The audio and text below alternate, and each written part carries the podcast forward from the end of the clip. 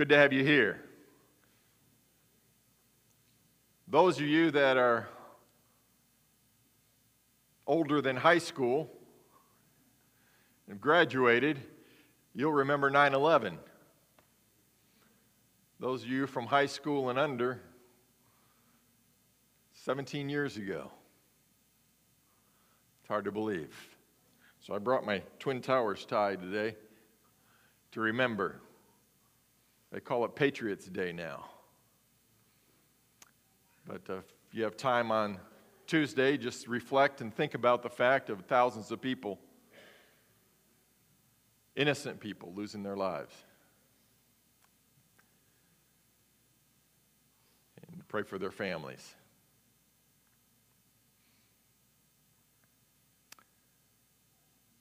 We're looking at uh, Philippians again this morning, Philippians chapter 1.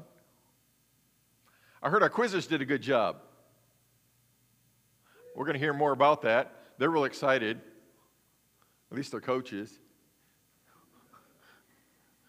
All right, we'll hear about that maybe later. That'd be good. Philippians chapter 1, verse 3. Let's stand together. our third sermon in the book of Philippians.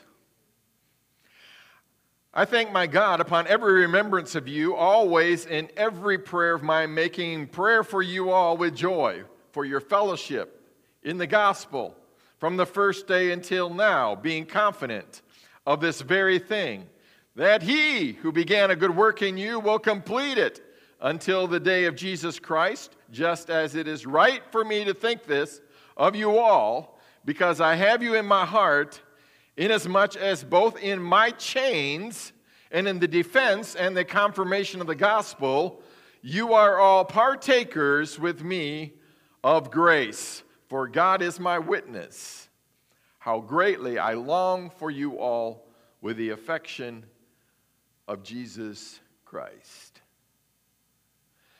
Ask, Lord, now that you would just take charge of this point in the service and help us, Lord, to look to your word and, and grow from it as a body of Christ today.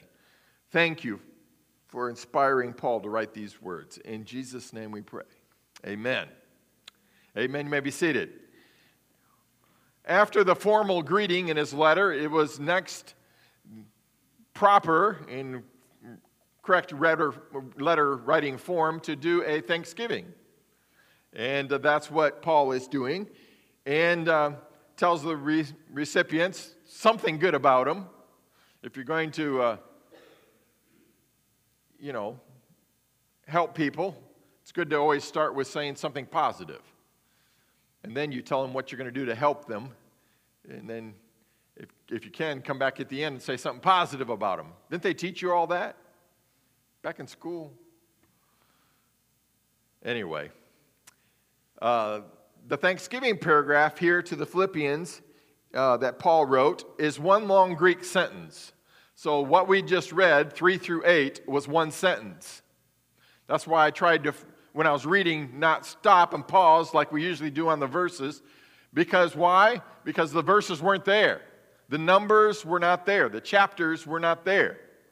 Those were added many years after the Bible was written. So they're not there. It was all one sentence, it was all the Thanksgiving sentence. One of the key things that Paul was thankful for was their fellowship in verse 5.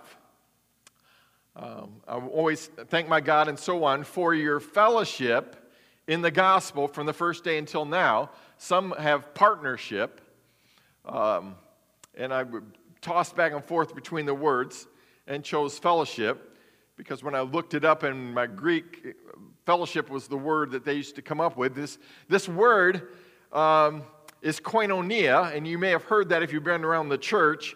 It's the root word for common. Uh, that's the root word behind koinonia, it means common. And so out of that comes this idea of communion, close relationship, uh, fellowship. It was the main words that were coming out. There is the idea of partnership as well. Uh, there are difficult uh, thought lines in classical Greek as, as to how they use this word. Plato, Socrates, and others. In some ways, it became an idealism for society that society ought to put everything all in common. And we'd have the brotherhood of everybody working together. And from this, Plato came up with the idea of communistic utopia. And here you thought this was a new idea. That if everybody would just do their part, everybody work, we all pool our resources, no big people, no small people, everybody just equal people, and uh, we will all get along real well, and everybody work for the common good, and everybody can take for the common good. Communism. Only thing is, communism has never worked.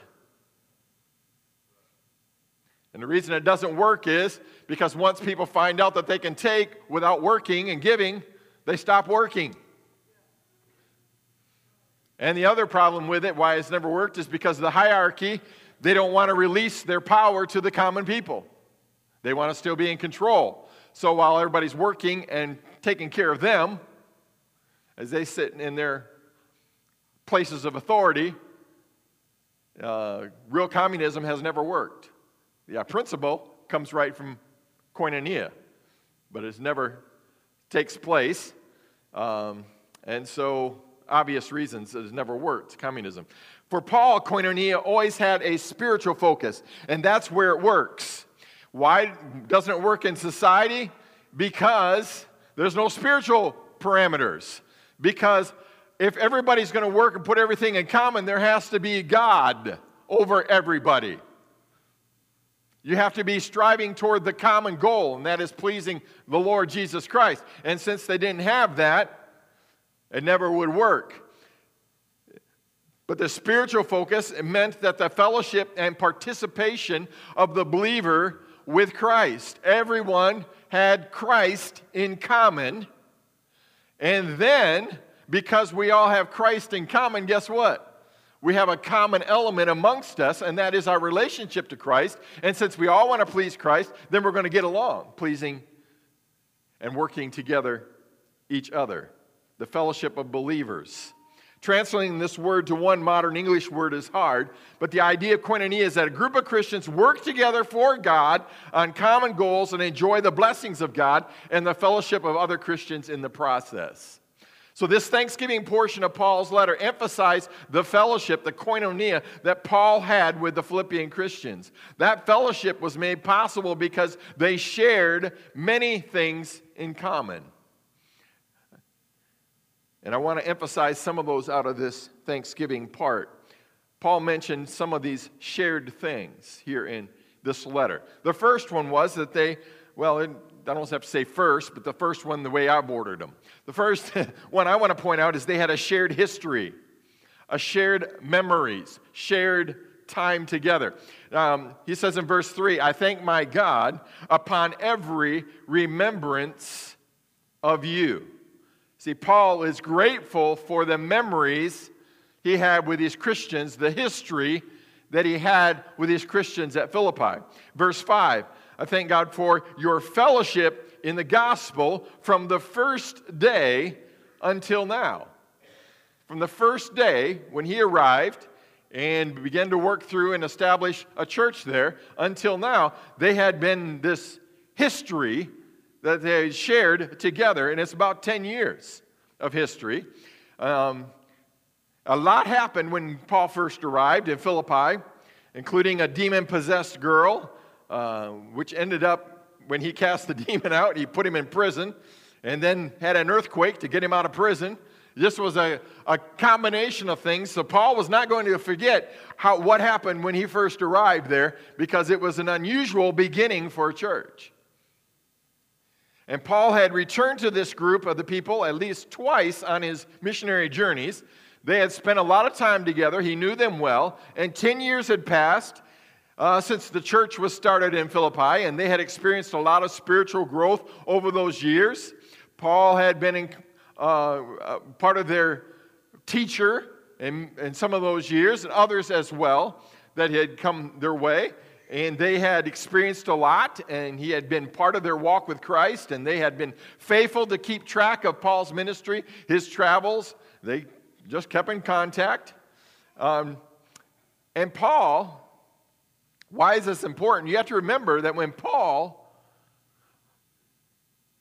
was very strong in Judaism and he would go around persecuting the church, the Christians, he had a whole network of friends and, and Pharisees and all that that he was involved in. But when he became a Christian, got knocked off his horse, and stopped persecuting the Christians and became a Christian, guess what happened?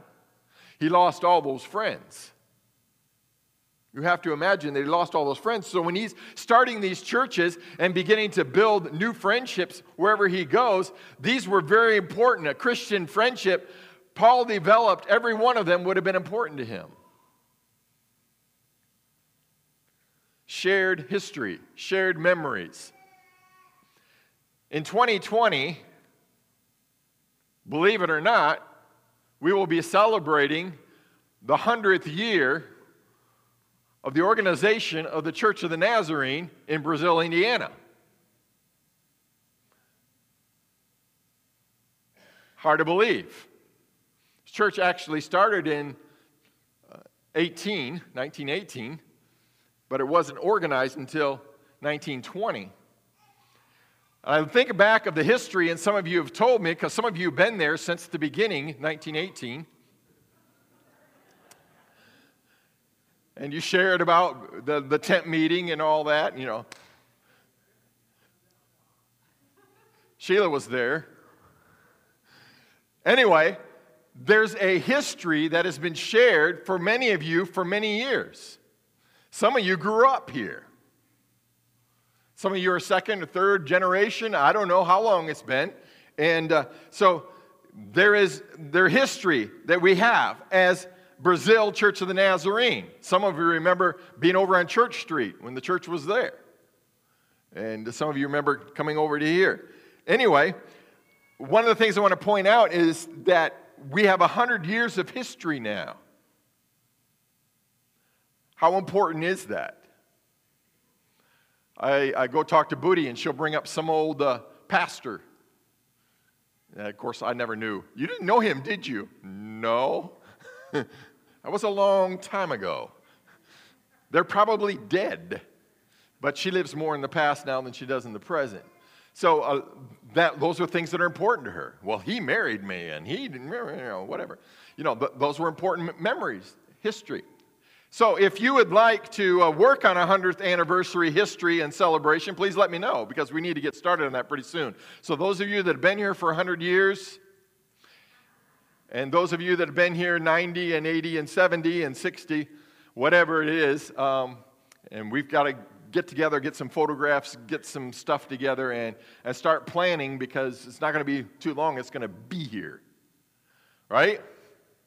And I'd like to do something. Of course, if I get no response and nobody cares, then maybe we won't do anything. But I'd like to do a 100th anniversary celebration. And by the way, I think we're talking about anniversaries. Today is my fourth anniversary as your pastor. Started, uh, I didn't know which Sunday to choose. I actually preached the first Sunday of September, but it was the 7th. Um, and this is the 9th, so it's closer to it. But uh, I was installed on the 14th as pastor. And that's hard to believe. Four years. We have four years of shared history here of stuff that has happened, of stuff that we've done together, of uh, Christmases and Easters and Lents and all, all the different things that have gone on. And, and it is um, moving on. We've seen some saints go to heaven, we've had new people come. And these are very important things. The, the longer you're here, the more you have a shared history with those who are here. And so these are good things that we are doing. I now have some skin invested in the game blood, sweat, and tears. I was here last night backing up water in one of the rooms over there. That is part of the shared history that I have, and part of the history that you have of things that are going on here at this church. Memories are shared every time we get together, every Sunday school class, every uh, Bible study, every prayer group. Something that happens and we remember, something was shared, something that occurred every worship service. And all of you have a special place in our hearts because we have shared time together. the point is, it's important for us who have been here a little longer, when we see somebody new, to get to know them because they are becoming part of our shared history, right? As a body of Christ, and they are the future, some of the cases, when we are gone, they will continue on. So we need to get involved in sharing together, make people feel connected, make people feel apart. It's not just what happened back then, it's what is happening today. Because what is happening today becomes shared history tomorrow. Amen? Paul had 10 years of shared history with these people, and some of you have more than that. But we need to continue to invest and connect and make people feel a part so that we can have a shared history moving forward into the future, shared memories. Uh, so, Paul and the Philippians Christians had a shared history. The second thing I want to point out is they shared prayers. Very important. Prayers for each other. Verse 4, Paul prayed for the Philippian Christians. He said, Always in every prayer of mine, making request for you all with joy. And the word request is prayer. Every time I pray, I pray for you all with joy. Paul used the word here that it means intercession or petition to God. He interceded for all of them by name every time God brought this church to his mind. He would remember Lydia, the purple merchant. He would remember the, the, the girl that was delivered from demon possession. And he would remember the jailer that, that had, uh, the earthquake had happened, was about to kill himself with a sword. And he would pray for these people by name. He got to meet the whole family there of that jailer. And they all came to Christ that day. And there was others that have joined since then as the church began to grow and develop. And he would pray for them. Likewise, these Philippian Christians prayed for Paul. They were concerned about Paul being in prison and possibly being killed for his beliefs. In verse 19, later in this chapter, Paul wrote that he knew he was going to be delivered through your prayer and through the Holy Spirit. I mean, he knew they were praying for them. He mentioned that. I will be delivered through your prayers. So he's praying for them that they will grow in their faith. He's really concerned about this church that he started 10 years ago. He wants it to continue to grow. But they are praying for him as he travels around, be with Paul as he preaches and, and help in his ministry and help him as he reaches and starts a new work out here. And, and then now that he's in prison, Lord, keep him strong, keep him faithful. So they were praying for each other. In this world we are living in today, do you think Christians need to pray for each other? Anybody not think we need to pray for each other? Don't put your hand up. it, now, if each of us prayed, think of this. If each of us prayed for five other people in the church every day, and then the next day pray for five more, and the next day pray for five more. By the end of the month, we'd all been prayed for a number of times, right? How important is that? We just assume that, that Christians, oh, they're good Christians, they'll make it, they're strong in Jesus. What if the devil is fighting them today? And what if nobody is praying for them today? I, uh, I think that that'd be great if we could you just take it upon yourself. That, when I first arrived here as pastor, I used the old church directory. It was made in 2013 to, to, to pray for the people who attended this church, and I got to know what they look like from the pictures. Some of you don't look that way anymore. And a lot of people have left. That directory is way out of date. And uh, I would pray, going through a page, a column, different ones, pray for the people, got to know who they were, pray for them. And I'm looking forward to the new directories getting finished so I can have an update, up to date way to pray for everybody, right? And again, see your pictures, and so I can remember who you are because I'm getting senile in my old age. And uh, and there's too many Toms and too many Steves and too many Rays and Debbies and other stuff now. It's just getting confusing. So, anyway, um, I can remember who you are a little better if you all get your picture in a directory and uh, keep the information. And, and, Debbie's been sitting out there, she's in the final stages of it. She's double checking because everybody keeps changing their cell phones and their addresses. Oh, and why don't y'all just stay put and keep the same phone. Anyway, so we're double checking all that, and then uh, we're going to get those out. So it would be something you can use to pray for people in the church. Very good, very important. There's so many methods in which to learn to pray for each other. Um, the thumb, pray for those closest to you. The pointer finger, pray for the teachers and preachers and people that shake their fingers like parents. Uh, middle finger is the tallest. That's the leaders in the country and uh, the mayors and the presidents and whatever. And the, weak finger, right? Pray for those that are weakest. And of course, the little finger is you. So get around everybody else. And then there's so many things, there's so many methods, so many ways that you can learn to pray uh, and pray for a lot of different things. So, um, one thing that I've learned about church work is that you will not be best friends with everyone in the church. Just, just letting you know. There's going to be somebody whose personality type doesn't jive with yours. Some people are going to have different opinions than yours, and since yours is always right, you, you just, you know, you're going to have differences. But let me share with you a secret. If you keep praying for those people that aren't quite like you and don't always agree with you, if you will pray for them on a regular basis, you're going to get along with them better. Why is that? Because it's hard for you to have a, an upset attitude towards somebody you just asked Christ to bless 10 minutes ago. Right? So, if somebody gets under your nerves a lot, just keep praying, Lord, bless them real good and, and uh, encourage and, and, and help them. And it will help you in your relationship with that person. We're not here to get along like buddy buddies with everybody, but we're here to work together as a body of Christ. And so praying is one of the ways that we can do that because it's hard to stay angry at someone that you've prayed for. Praying for each other is very important. Paul and the Philippian Christians shared prayers for each other. Number three, they shared in suffering. They shared in suffering. I'm going to look at that, but I want to start with this illustration because I remember this. In 1988, in the Winter Olympics, speed skater Dan Jansen from Canada he was already setting world records in speed skating.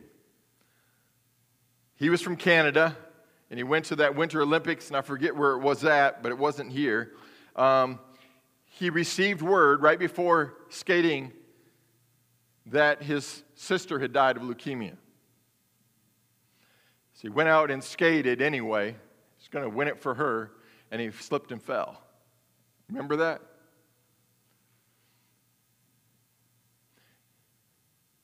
He had four days until the second skate. First one was the 500 meters, the second one was the 1,000 meter. And he flew back, attended her funeral, and then came back for that second skate and fell again. Ended up with nothing, no medals. He had set world records, but he couldn't do it at the Olympics. I think he came back some other times and failed again. It was interesting that people heard his story. Of course, it happened national TV. He was, he was considered a favorite to win. They heard his story. Got a lot of fan mail, a lot of letters of encouragement. And one of the levers of support came from a man named Mark Arrowood. Arrowood. He was a disabled man who had competed in the Special Olympics right after his dad had died and had won a gold medal. And so that gold medal in track and field, so he wrote a letter to Dan Jansen and sent him his gold medal. And said, I want you to have this because I know what you went through. And so the only gold medal Dan Jansen had for a number of years was from the Olympics was this one sent to him by a man he never met. A man who died two, two years later in 1990 but wanted Dan to know that he had suffered like he had suffered and wanted him to feel the celebration of what it meant to win by having a gold medal in his hand. Well, Dan Jansen did go back, and I think he fell again. I'm not sure, but eventually he got into 1994, six years after his sister died, when he won the gold medal in the 1000, and that ended his Olympic career. But he did finally get one. But the point is, fellowship in suffering, sharing in someone else's suffering. And as we mentioned, Paul was under house arrest in Rome, awaiting trial when he wrote this letter.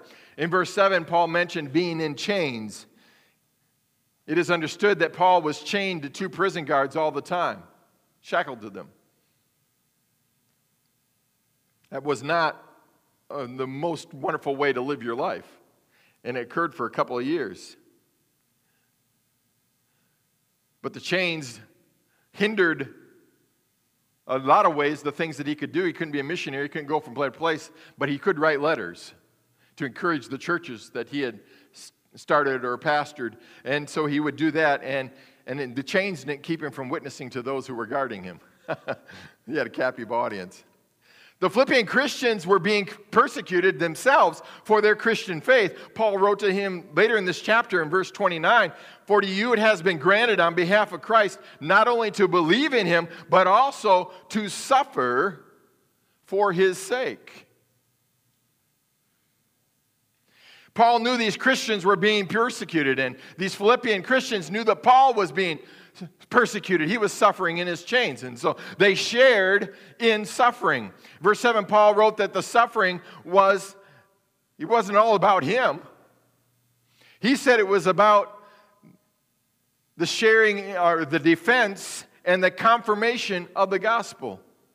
Inasmuch as both of my chains and in the defense and the confirmation of the gospel, you are all partakers with me of grace.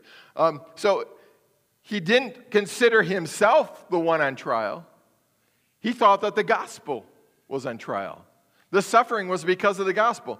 So sometimes he said defend. Sometimes he had to defend the gospel, the truth, against wrong teachings that others would, would uh, speak or, or write about. False doctrines can destroy, weaken, or water down the message of the cross, and we have to defend against these things. There's a lot of false stuff going out there today.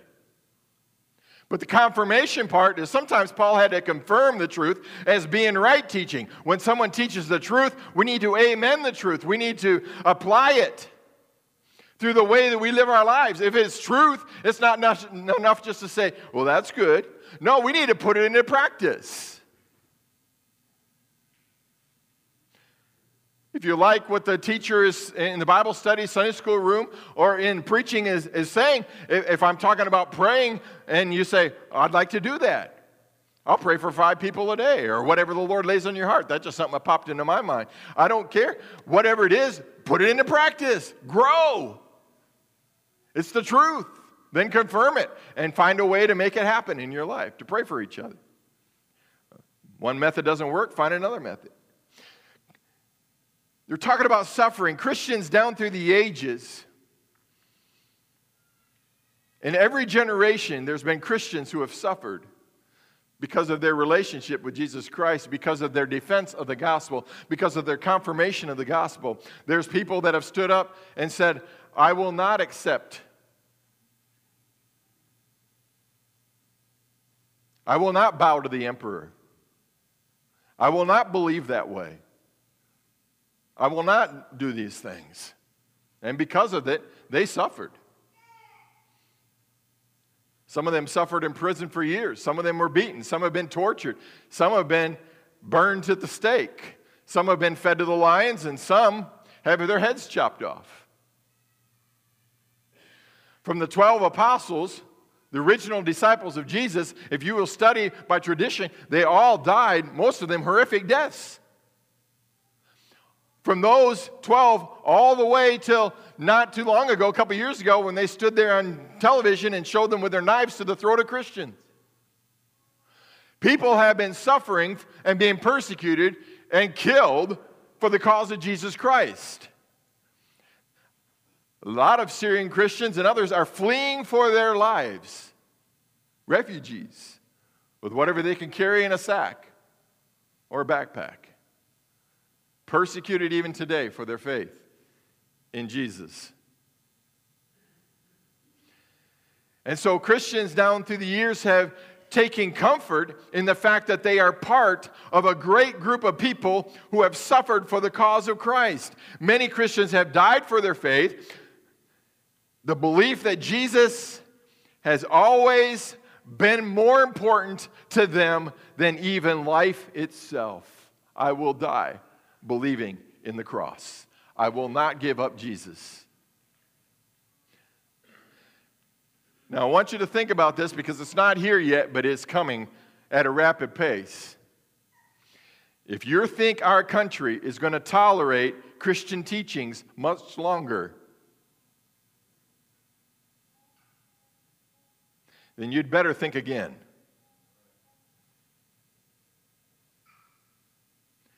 Because we are now raising the second generation of people who have no regard for Christ and no regard for Christian values. And they're going to our colleges, which is teaching them other values across America. And the more and more of them that are going to be the second and third generation, pretty soon they are going to be more of them than there are elders. Elders being those older than the baby boomers. And the baby boomers are moving up, and those are the ones who still believe in the old values.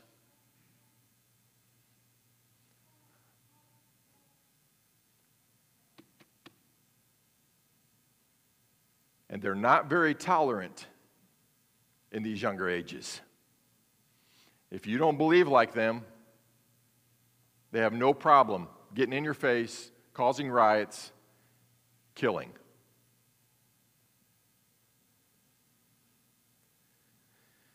You need to know today where you stand, what you are willing to live for, what you are willing to die for when it comes to your faith and values.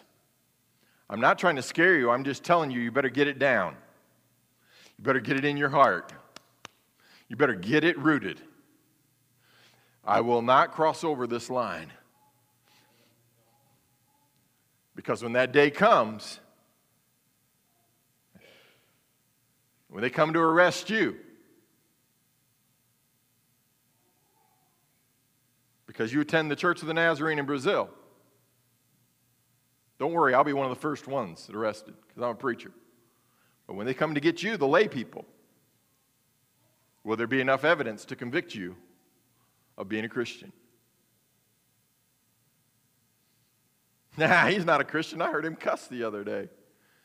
Nah, she's not a Christian. She does this, that, the other thing.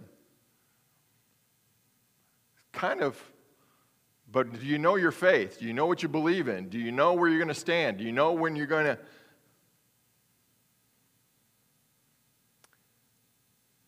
Because unless there's a real revival of Christianity in America, America is going to become and continue to be a non Christian nation. In fact, they call this the post Christian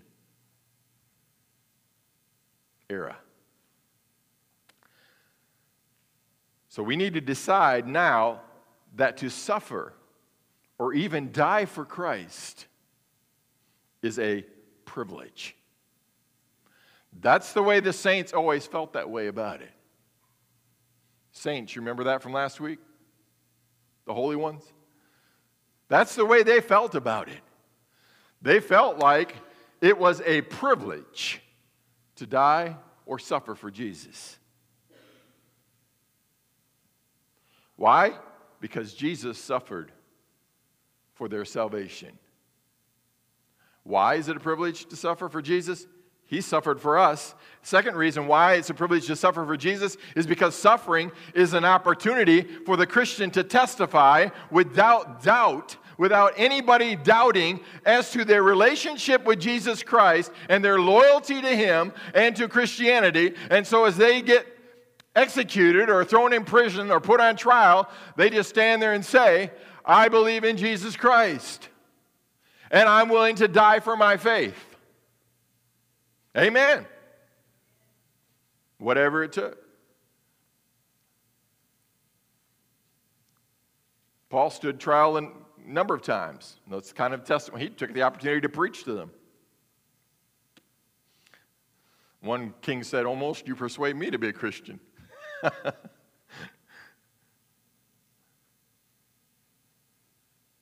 it's a privilege to suffer for Christ. He suffered for us. So Paul and the Philippians shared in suffering. And they also shared in joy. Number four, one of the main characteristics of this letter is joy. The word thank, rejoice, glad, joy in its various forms occurs 20 times in this short epistle. Here in verse 4, Paul wrote that he prayed for them with joy. And if we're going to talk about suffering, then we need to talk about joy because Paul didn't take his situation in life, he didn't like it all the time. Not everything in his life was good. He didn't like the beatings, the stonings, the shipwrecks, or the prisons, all the things that he wrote about, how many things that had happened to him. But the joy inside Paul remained constant. So he could sing praises in jail. He could witness to guards. He could face the mobs. The joy of the Lord was his strength. He had joy in the middle of his suffering. Amen. Now, Christian joy is not dependent upon how you feel. Christian joy doesn't mean you have to go around smiling all the time. Because if you smile all the time, people will wonder what you're up to. Christian joy is something more than a positive mood or a happy face. Christian joy is that you may not like your situation, but you always love the security of being in a real relationship with Jesus Christ. Down deep within you, you know Jesus lives there. It is well with my soul. Regardless, though Satan should buffet. Or as the author of that song, though my wife and kids were drowned, he could still write the song, It is well with my soul. Joy is a fruit of the Spirit. Joy stays with the Christian who is spirit filled, regardless of what is going on around them. Joy says, Look what God is doing. When another church is growing and yours isn't, when another Christian is being blessed by God and you're not at that point in time, you're saying, Look what God's doing. Thank God He's blessing him or her. Thank God they're doing good things. Thank God the work of God is going forward. Amen. That's joy. It's rejoicing with those that rejoice, weeping with those that weep. That's Christianity. And when someone else gets healed, thank the Lord. When God answers your prayer, thank the Lord. Christianity is not a competition. Christianity is an inner joy because God is moving and working and He's alive and well. So, if we're going to face some suffering because we're Christians, then we might as well take on a boatload of joy to keep us steady in the storms of life because there will be storms in your life. Have some joy. Amen. Paul is writing this from prison. Joy is the theme. That in partnership in the gospel of this letter. And then, of course, another theme of Paul's is grace. Number five is they shared in grace. Because in verse 7, he says, Being confident of this very thing, that he who begun a good work, whoop, that's six. Just as it is right for me to think uh, this of you all, because I have you in my heart, inasmuch as both in my chains and in the defense and confirmation of the gospel, you are all partakers with me of grace. They shared in grace. Partakers of me is another form of the word koinonia. They were going to get along as a body believers, then there would need to be a common sharing of grace to each other. Hmm. Grace is another ingredient, it's another fruit. This is how we get along as Christians. The grace God gives never fails, it never runs out. He gives grace, and He gives grace, and then He gives grace, and then He gives more grace. Isn't that how we are to treat other Christians? Give grace, and then give grace, and then give more grace, and then give some more on top of that, right? Uh, not so many amens on that. But it is true. Grace is the oil that kind of flows on over and through and in the machinery to keep things running smoothly. If somebody doesn't have grace, you might as well just throw some dirt in there, some sand, and just grind everything all up and make the thing stop.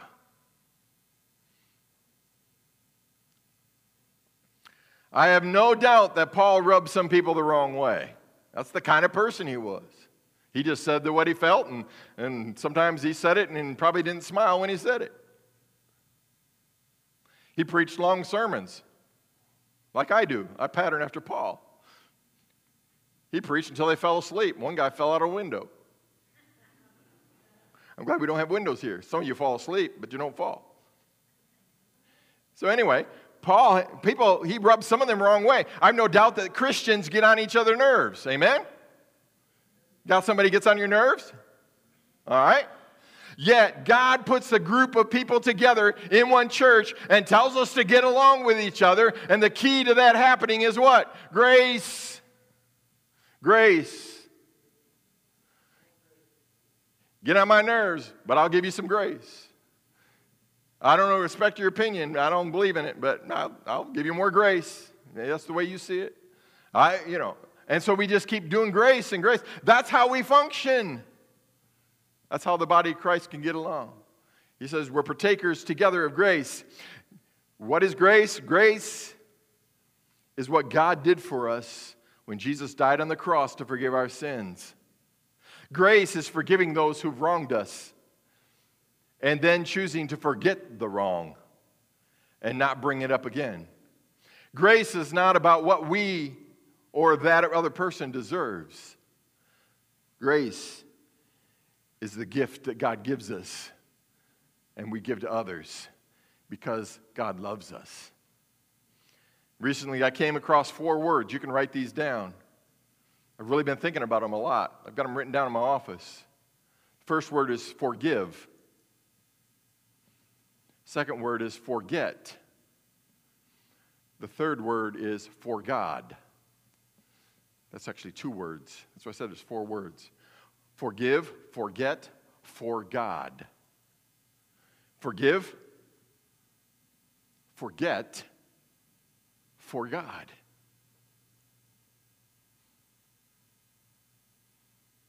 Why do we forgive? Not because they deserve it, but we do it for God. Why do we forget? Not because they deserve it, but for God.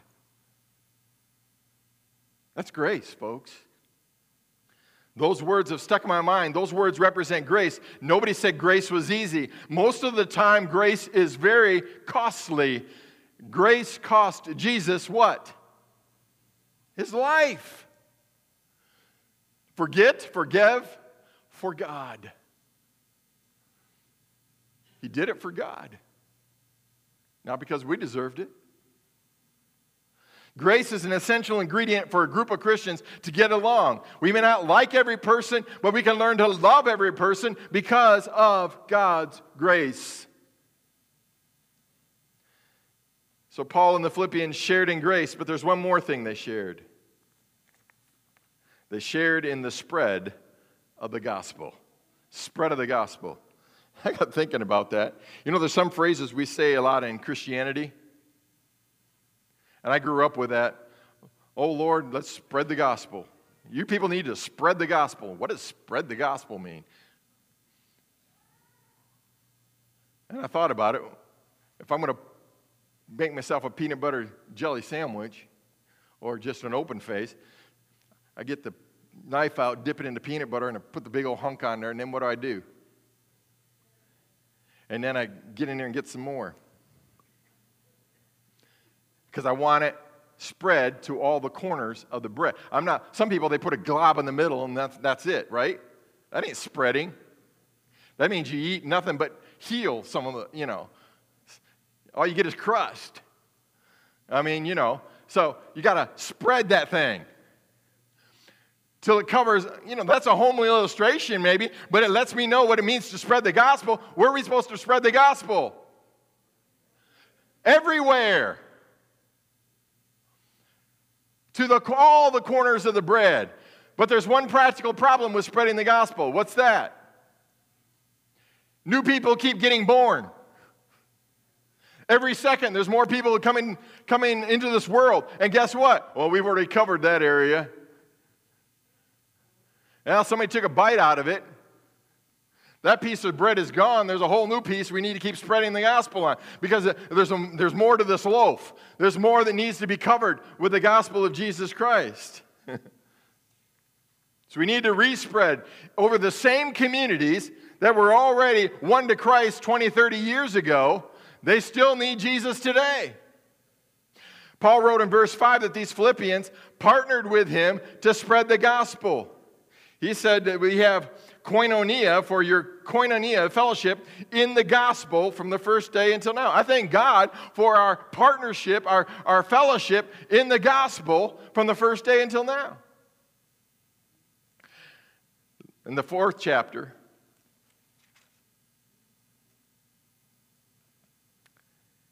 in verse 16, Paul wrote how they, the Philippians, he's saying thank you, one of the reasons for the letter, had sent support to him when he was in Thessalonica, chapter 4, verse 16. A couple verses later, in verse 18, he, he wrote about how they had sent support to him now in Rome through Epaphroditus.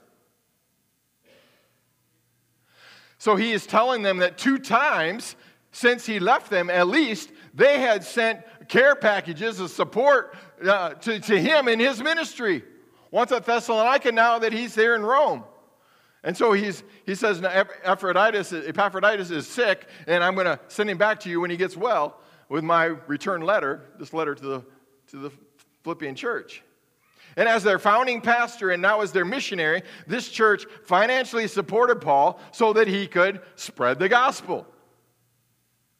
That's one side of it, supporting Paul.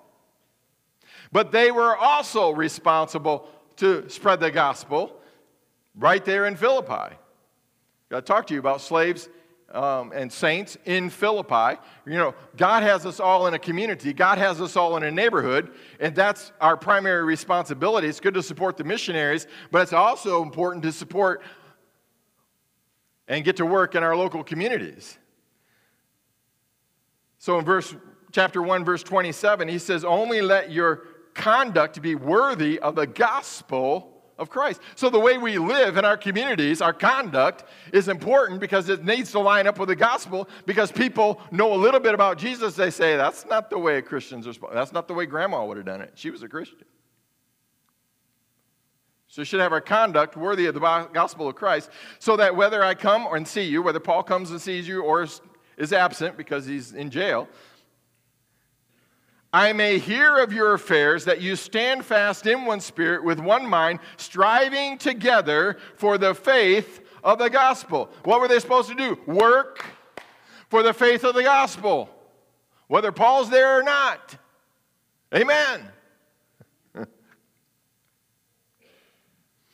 So, this church not only provided financial support for Paul, but they worked and prayed and, and, and, did their efforts right there in order to get the gospel message out to their local communities.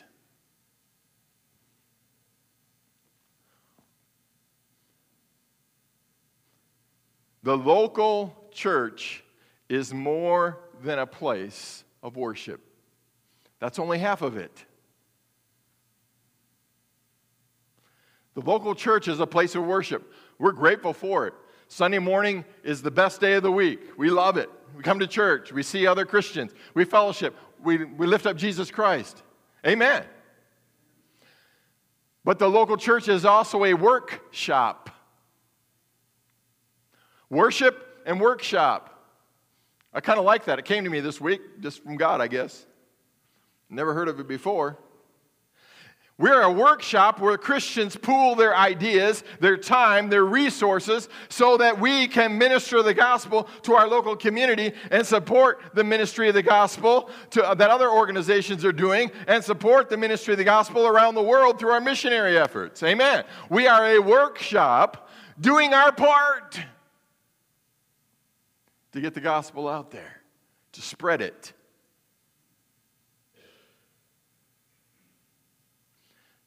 So I ask you, what ministry of the gospel are you currently involved in? Because if you don't have one, there's a gentleman over there by the name of Ian who would love to talk to you. There's a lady back there in Children's Church by the name of Cindy who would love to talk to you. Or start a senior adult ministries. Do something because there are so many ways that we can minister for the gospel right here in our community. We need bus drivers. We need people to ride in the bus to calm the kids down.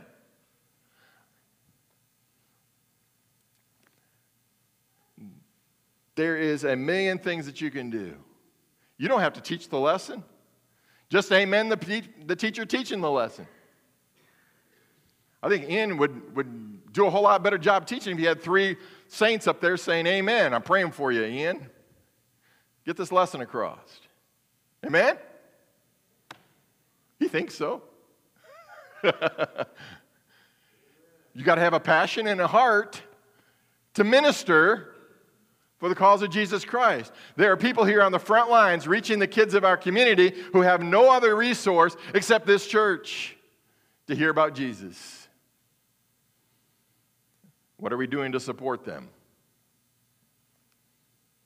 in their ministry? What ministry in the gospel are you currently involved in?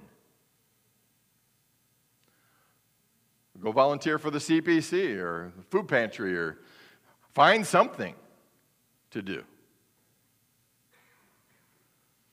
Start a prayer ministry. Christians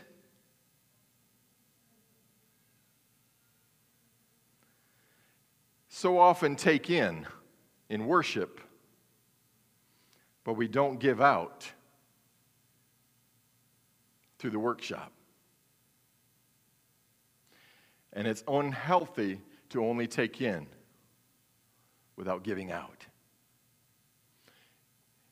Paul says it's our responsibility to spread the gospel. Our conduct must be according to the gospel. Our faith must be lived out according to the gospel. People in our community need to see Jesus, the story of Jesus, through us. If we only take it in and never share out, we're unhealthy.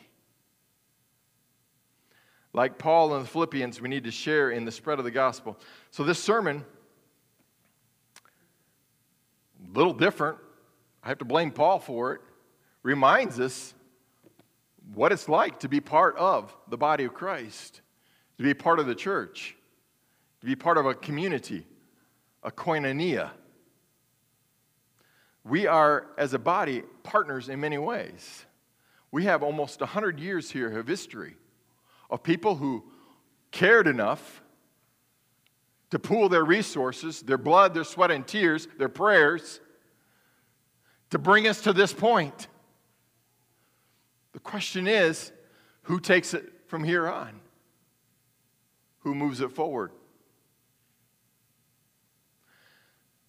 If God still has you here kicking and breathing, you're still part of the body of Christ. You still have positive things to give to the koinonia your prayer support, your encouragement, your talents of cooking or talents of whatever it is that God allows you to do, working with children, teens, adults, whatever it is, whatever you can contribute, that's so important because we're the body of Christ and we need everybody involved. Koinonia means we share in the fellowship with Christ. Amen. We share in the fellowship of Christ, we share in fellowship with each other. And then we share our abilities and resources so we can worship and workshop, spreading the gospel. Together, we can get the good news of Jesus out to more people in our community and out to more people in the world, spreading the gospel. Now, we talked about the church this morning making memories, praying together, suffering together, sharing joy, sharing grace, getting along, working together for the sake of the gospel. What can you and I do to improve as individuals? And what can you and I do to improve as the body of Christ? Reflect on that as we go to family altar time this morning. What can I do as an individual to improve in joy and grace? Strong in my faith.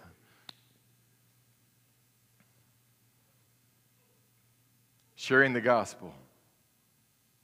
What can we do? Making sure that new people get connected.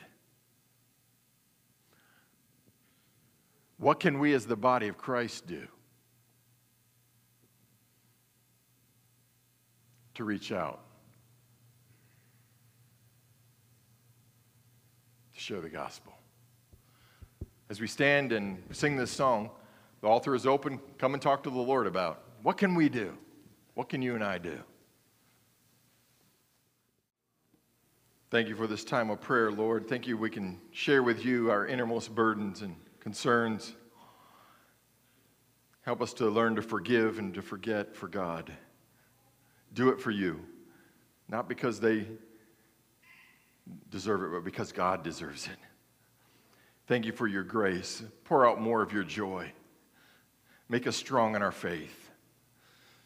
Help us, Lord, to connect with each other for the cause of Christ and help us to work together for the spreading of the gospel. We need people, Lord, with hearts, minds, with passions. You need us, Lord, to be passionate about our relationship with you, to go deeper, to grow stronger. Lord, I just pray that you will just remind us of that today. Help us to commit ourselves to in the next step.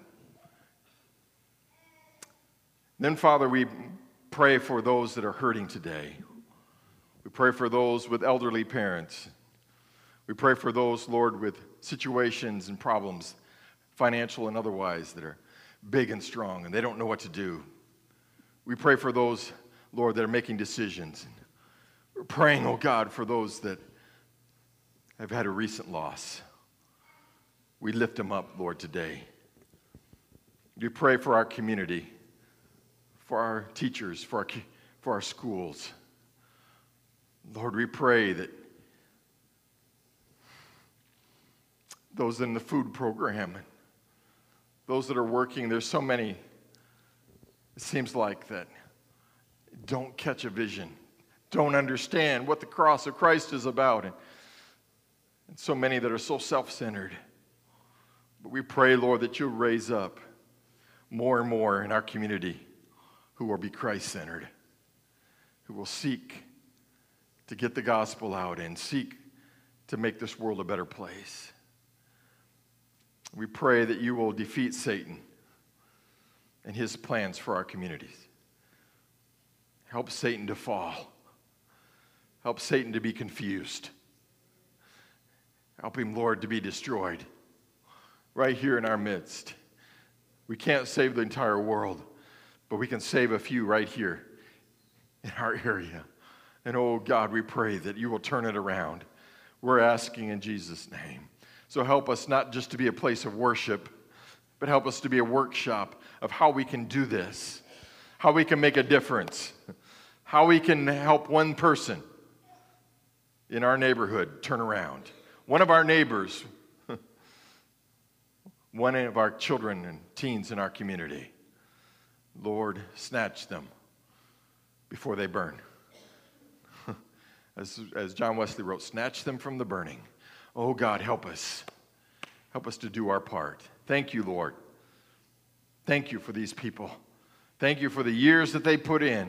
And I pray that they will continue to be faithful all the way to the end. Be faithful, Lord. Make us strong in you that we can each do our part. You are God. We worship you. We thank you. In Jesus' name we pray. Amen.